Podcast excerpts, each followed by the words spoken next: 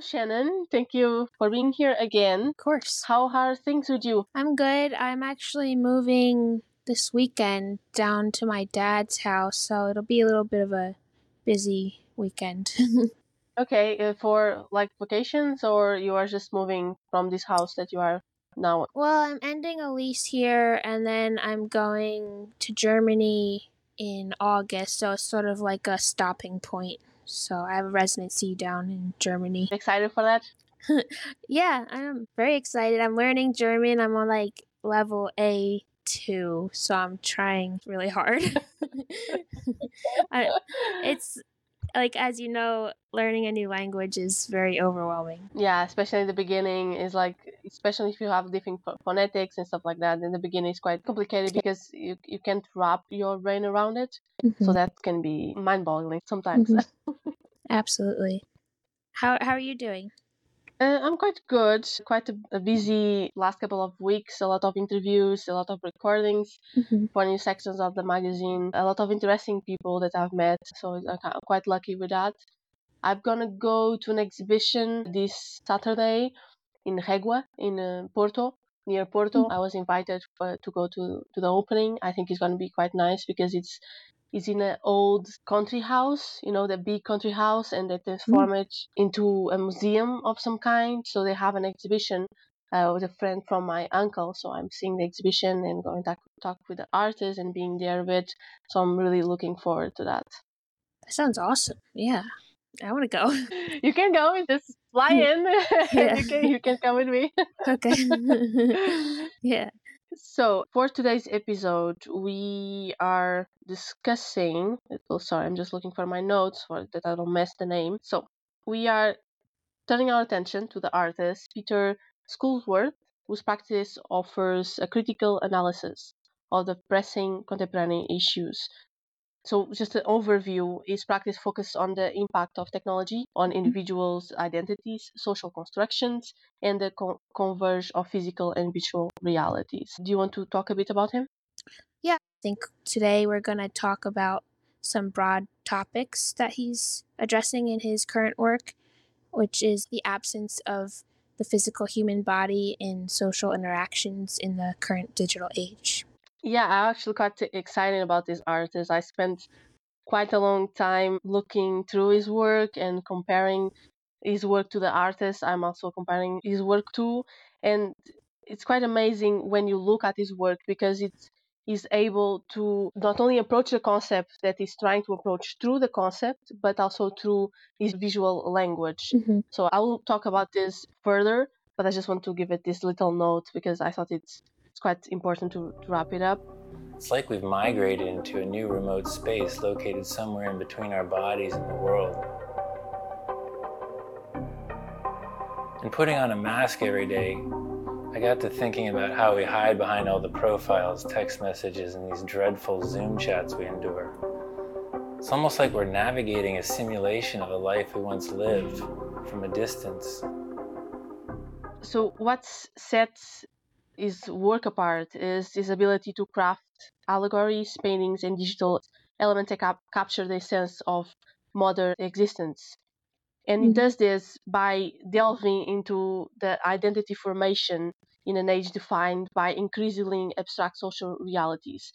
He basically, exp- Shannon will explain one of his works, but basically, he, he really works with the human body. He creates these avatars that intersect with the physical and digital realms, and so it compels the viewer to contemplate the intricate dynamics at play in technology mediated worlds.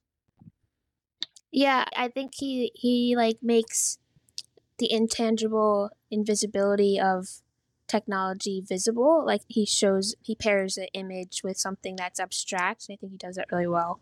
Yeah, and because it gives an embodiment because he works with the body. So these avatars depicted in different contexts and realities really gives us an overview of his own reality and perspectives and how the mm. concept of these shift, shifting identities that happens when we most of our generation is on the virtual world they are not the physical representation of these identities uh, so when he does this creates these bodies and these elements with masks when he creating the covid, uh, COVID work that you're gonna reference to mm-hmm. i believe the sims mm-hmm. so it has the masks and all of that and, and also it, it raises a question of authenticity authenticity mm-hmm. and agency of virtual reality uh, realities so the physical body and its counterparts and it, it can basically influence our perception of ourselves and others i think he really wants to give a critic and a warning how our these shifting identities that basically our, the identities is not supposed to be a generic or subjective representation of ourselves mm-hmm. but when these bodies are not in the physical realm because it's a digital realm really shifts I like the word shifted identity or the two words shifted identities because it's like a 10 to 50 degree separation of our actual selves, like online. So it is like if you imagine like visually uh, like a ghost print of ourself like if you think about printmaking our shifted identity is like the ghost print. A ghost print is like sort of like a test print during printmaking. It's only like a a ghost of the image so I feel like shifted identities is we're all like ghosts of our own images online, which is kind of interesting. Yeah, and, and really it shows a critical dialogue or critical discourse around the contemporary shifting atmospheres that goes around not only political, religious, and social atmospheres all around the globe.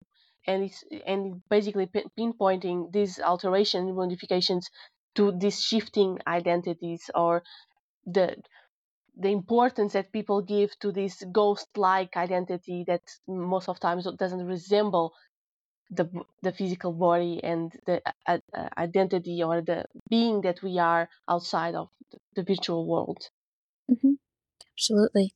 And then I will just touch a bit on the COVID nineteen. I know you're gonna explore more on this, but uh, just a, a small point here that so really talks about the symbols. So he uses the, the mask and the reference to isolation to allude to the distancing and disconnected nature of our digital lives, where our online personas exist completely independently from the physical bodies. So these explorations strengthens this visual language um, and evokes the chaotic uh, emotion and uh, preserve a sense of isolation that has become hallmarks of our contemporary life. And then I just want to mention something here that I really found in his visual language that I said it at the beginning because his, his painting is very traditional in terms of the way he explores the body, but the way he paints is really talks about materiality. He creates these impasto marks. I believe it's from the expressionism that give character to the to the images he's creating, to these figures that he's creating. So the, the, this gives another layer to his work, especially if because it also considers the, the importance of painting in this digital world where, where you have now work of art that are created by AI. Mm-hmm. So it's really creating this all this atmosphere of authenticity.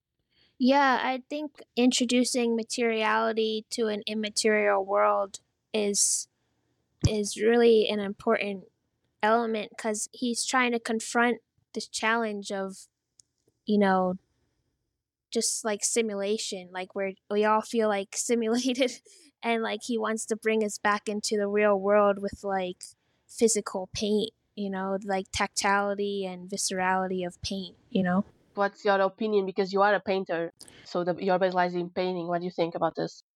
Well, I mean, I think the reason I I mean, it's not the only reason. Like, I've always been like somebody who never enjoyed like Photoshop. Like, I just, it just does nothing for me. So, I just like, I think there is, I think it's actually very hopeful because I think people, even when we have all this, like, just multitudes of types of technology, we still want to engage our hands in work. Like we still want to touch, we still want to feel and try to work out things in our own brain without AI giving us hints or whatever. Like, we still really need challenge, and it's super evident in his work. Like, if, like, this is not an easy way to paint. Like, he has these super precise edges, a lot of control, a lot of layering. It's very clean. It's, he's trying to complicate the image. Like, he does, if, there are so many other ways he could communicate his concept, but he shows like a really challenging way to do it. So I think it's kind of hopeful because people will still gravitate to challenge, I think, in a digital world, which is is nice. Yeah, and also I think it's trying to show that there is a lot of layers to the human individuality and identity. Mm-hmm. So you cannot only make a, a, ghost or a shadow of that identity because it, you're gonna only be able to understand one part of it. And for us as individuals, is to show one face, let's say like this, and not all the different layers that we have and mm-hmm. developing mm-hmm. that.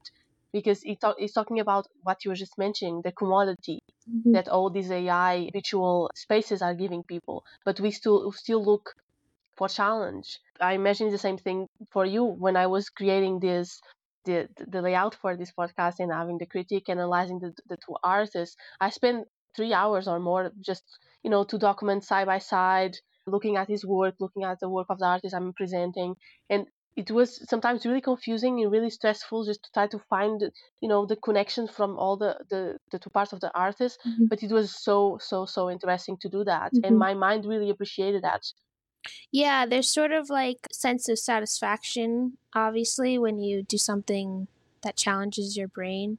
Also, I don't know if you want to talk about the image I I brought up. It's called No, no, no yeah. Yeah, okay. Please. Yeah, it's called Shifted Sims number 13 COVID-19 expansion pack. And it's like it's you know it's kind of a disturbing image it, there's nine figures yeah i'm looking at yeah. it there's like nine figures and like one guy's got a meat face just falling off of him and he's like leaning back and he has like this emoji coming out of his mouth is like it says hot and then there's like a medieval character in the background taking p- pictures and he's got this virus coming out of his head and yeah. there's like twins, but like one of them's almost all green and one of them's like partially red. And I, I find the most disturbing figure like the woman on the couch. She's just like staring into oblivion with like a sweatsuit on, a tracksuit. she wants to go outside, but she can't. and I don't know, but like all of these figures, they're they're not looking at each other like their their gaze is somewhere else which i think is it reflects like isolation and not not feeling connected even though we're like quote unquote connecting online so i think it really mm, yep. captures the failure of online communication. And even like the colors they're like not natural. They're kind of artificial colors. And the line like nothing's organic about the image. Everything's super flat and it's not an image you would consume if you walked outside your door. It's a very digital image. Yeah and it does this all by painting it's really it's really impressive. It is it is. Yeah. My show shifted sims starts from this question of how can painting depict this new weird once removed existence we're living? I think anyone that is making a painting now can naturally draw from so many different styles or ways of depicting something. And in this show, I've, I've taken the heads, which I've painted in a somewhat expressionistic gestural manner, and surrounding these heads, there's this very automated, tightly controlled space of simulation that comes in conflict with it. This has something to do with the human experience trapped inside of this oppressive infrastructure of the digital world. This is a very charged image because you, at the first glance, you don't know where to look mm-hmm. because you have so many different things happening at the same time.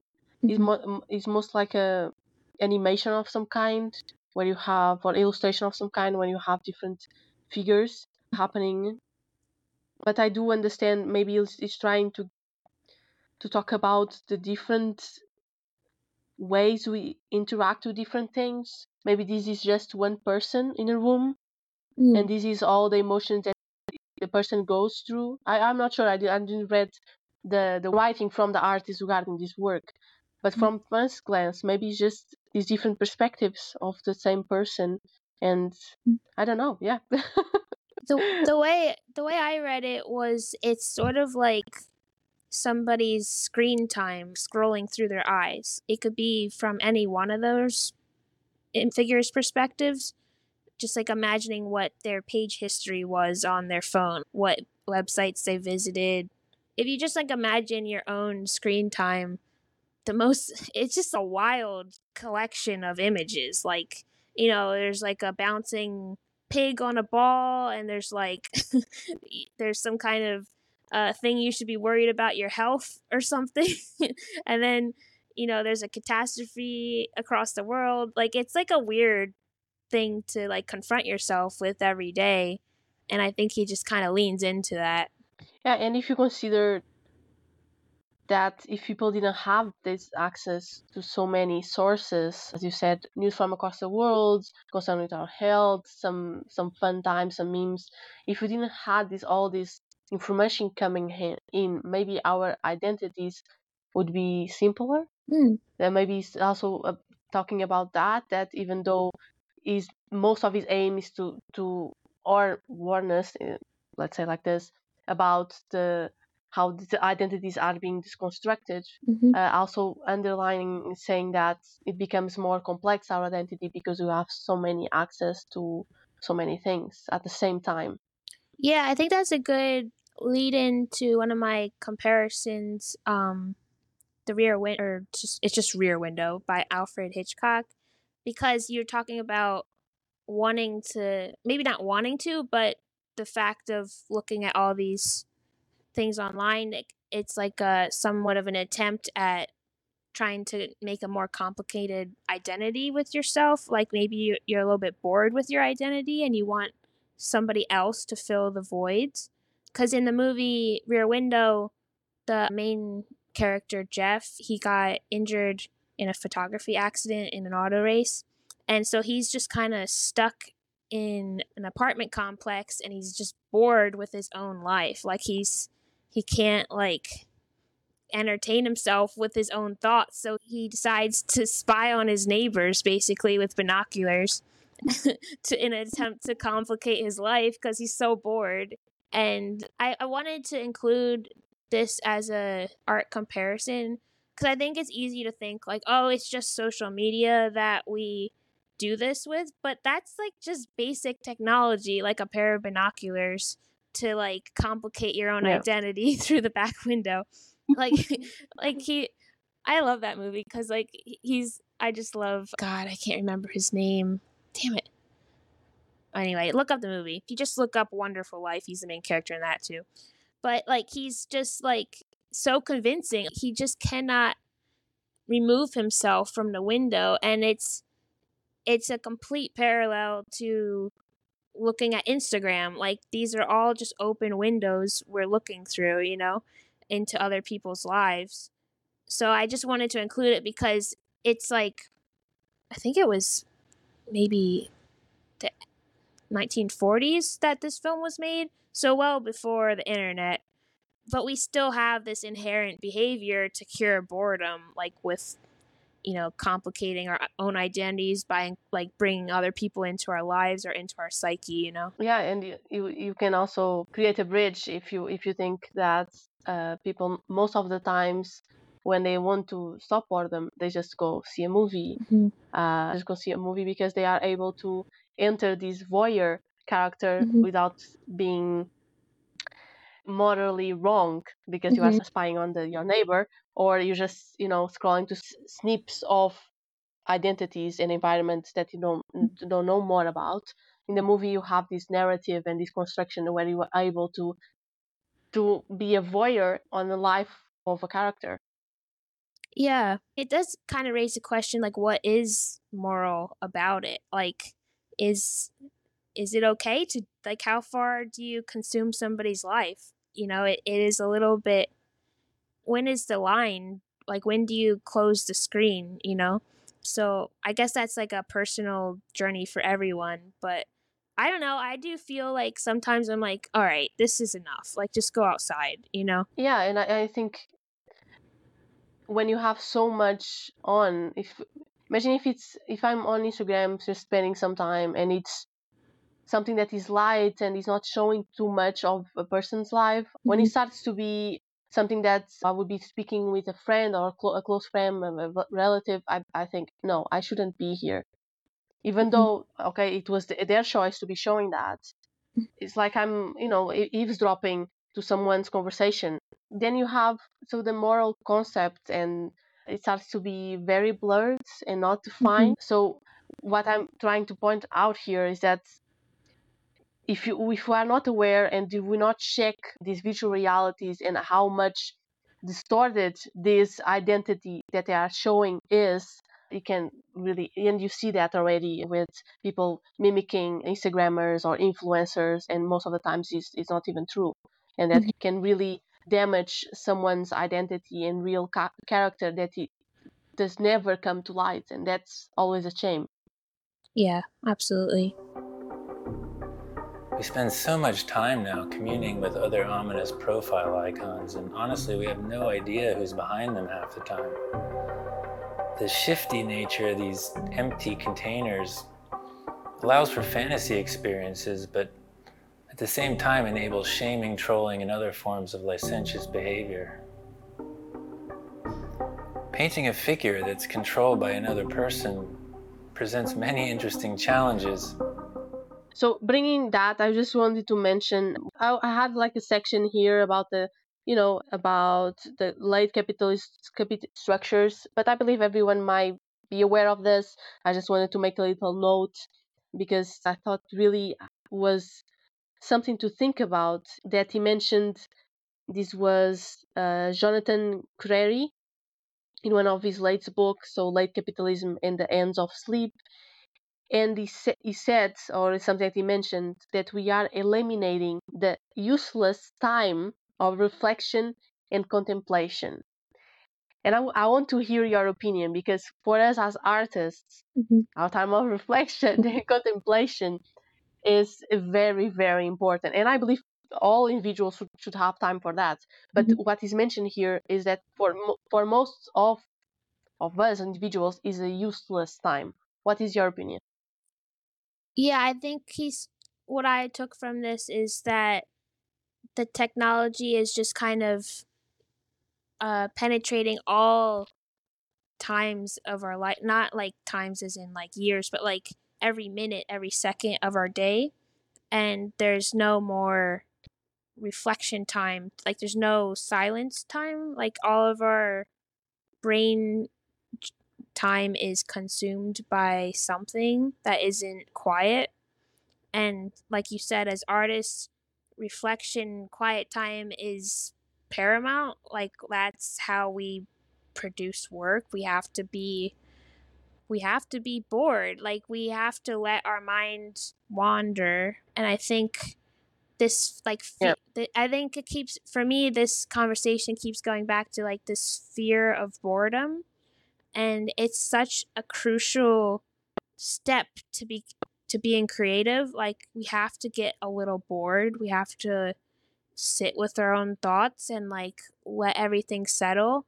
So yeah i think the title late capitalism and the end of sleep like i i do that. I i scroll through stuff trying to fall asleep and i don't sleep and it sucks and i'm and i'm mad that like technology has put its hooks in me that i can't just like put my phone in another room you know like i need to do that. So yeah and like i think the reason why i run a lot of it's to like i can't have my like hands busy on the phone while i'm running i just have to like be in my body. So i think like for me that's how i access the wandering mind is running. I think for other people, it could be meditation. It could be, I know you have practices of your own if you want to share or not, but it's I just think we need to have this time where our our little nimbly fingers aren't like scrolling through the screen all the time. Yeah, and because one of my practices is reading. Mm-hmm. So most of the time when I go to bed, I I put my phone away, I put it on on not disturb, and I read. That's People great. would say, "Oh, but you are, you know, just looking at something just to numb your boredom." But the difference is when you are scrolling through social media, your brain is not working. no. When you are reading, you are creating all of these scenarios in your head. And in the beginning, I'm honest, I just it took me some time because I stopped reading for a while, didn't have time. When I came back to reading, you, you need to be really focused, but then you actually feel a shift in your head where where you can access that that wandering, as you as you're saying, wandering mind much easier, and you are uh, able to focus. So I think it's is really important to find ways to just detach ourselves from digital. Sometimes it's very difficult, especially people who work on their computers. But just m- maybe have the computer and put the phone away, so you just concentrate on the computer for a while. Just finding ways that because it's it's so important that our identities are able to grow to the full extent that they should be Mhm. you know this is so important for for me to to see someone that has their identity is still being because our de- identity shifts along our journey so it's normal but it's so important that we don't stunt the growth of our own character just because we are following trends or you know just and especially as artists we need our own character and we need to be able to sit and focus on our work and our paintings our sculptures performance anything and it has to be unique Mhm. because it's an an- it's an extent of ourselves. Yeah, I'm kind of thinking like an art class where you're all given the same exact assignment and then you come back and like none of them look the same. And that's kind of the the prime example of of the best thing that could happen when you know you're not influenced by everything. You're just you're reflecting on what the words say and how that mixes with your own thoughts and that's kind of a beautiful thing. I just want to shift. It's just I don't know if I have a, a lot a lot of time, but I think it was worth mentioning this artist. Mhm. Um, is my comparison. I'm not gonna be too long because well, she's a very complex artist. She's one of the artists that apply to the open call art and politics that I'm I'm, I'm interviewing, Oh. and uh, so her name is Gu- Guinga Guinga Assine I maybe. I said Gu- what Yasin? Kenwa Yasin? Okay, I'm sure We're yeah. we're trying. We're trying Shannon, hard. Shannon. so I just read a bit of her bio, just a small exploration. Mhm. So she is an anti-disciplinary artist based on the land. I think she probably very funny because the way she she writes, she Yeah. writes based on the land of the Mus- Musqueam, Squamish, and Tsleil-Waututh people, so-called Vancouver. Her work uses various medium, including film, installation, performance, text, and drawing. And she confronts the ideological and patriarchal system that she grew up in while exploring collective feelings and what it means to embody memories and put into question. Using hybrid forms of storytelling, where story manifests as sum- somatic e- experiencing rituals and gex- gesture, her projects are uh, portals to factual fictional dimensions that activate collective memories.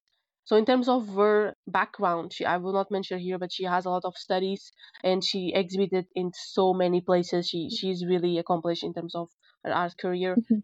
Uh, in terms of my analysis of her work and her connection with Pieter in specific, uh, one of the f- first connections I did is the exploration of the body and how it's central for both their practices. Mhm. So Ghinwa really focuses on how individuals and shared experiences find embodiment through emotions, movements, and storytelling. Mhm. And then she uses uh, video performances to establish a connection bet- between the performer and the audience. Mhm. Uh, this way, she's able to translate stories and emotions into movements and spatial experiences. So basically, she, she's breathing life into historical narr- narratives through the power of the body. And Pieter's work, as we have been discussing, talks about the body, avatars, interplay into the physical and virtual realms. Another shift here is the attention to the, the critique of systems and power structures. The the main difference between them is of course the concept, but as you were saying, Pieter is is a very broad critic of today's atmosphere. Ghinwa is very personal.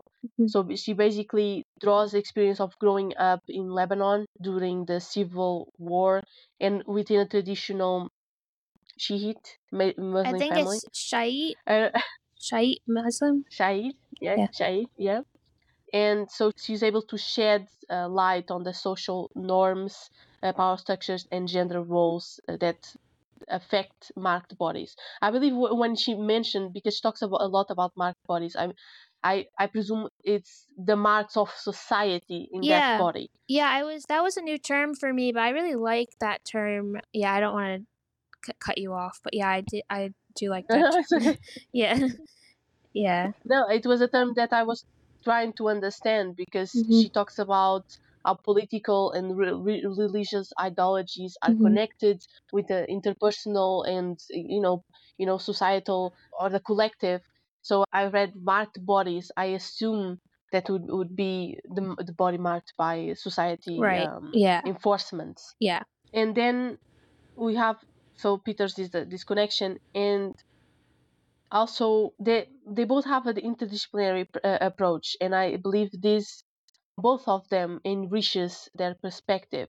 Mhm. So uh, Pieter influences painting, music, and digital culture Mhm. to create a multi multi-dimensional experience for the audience.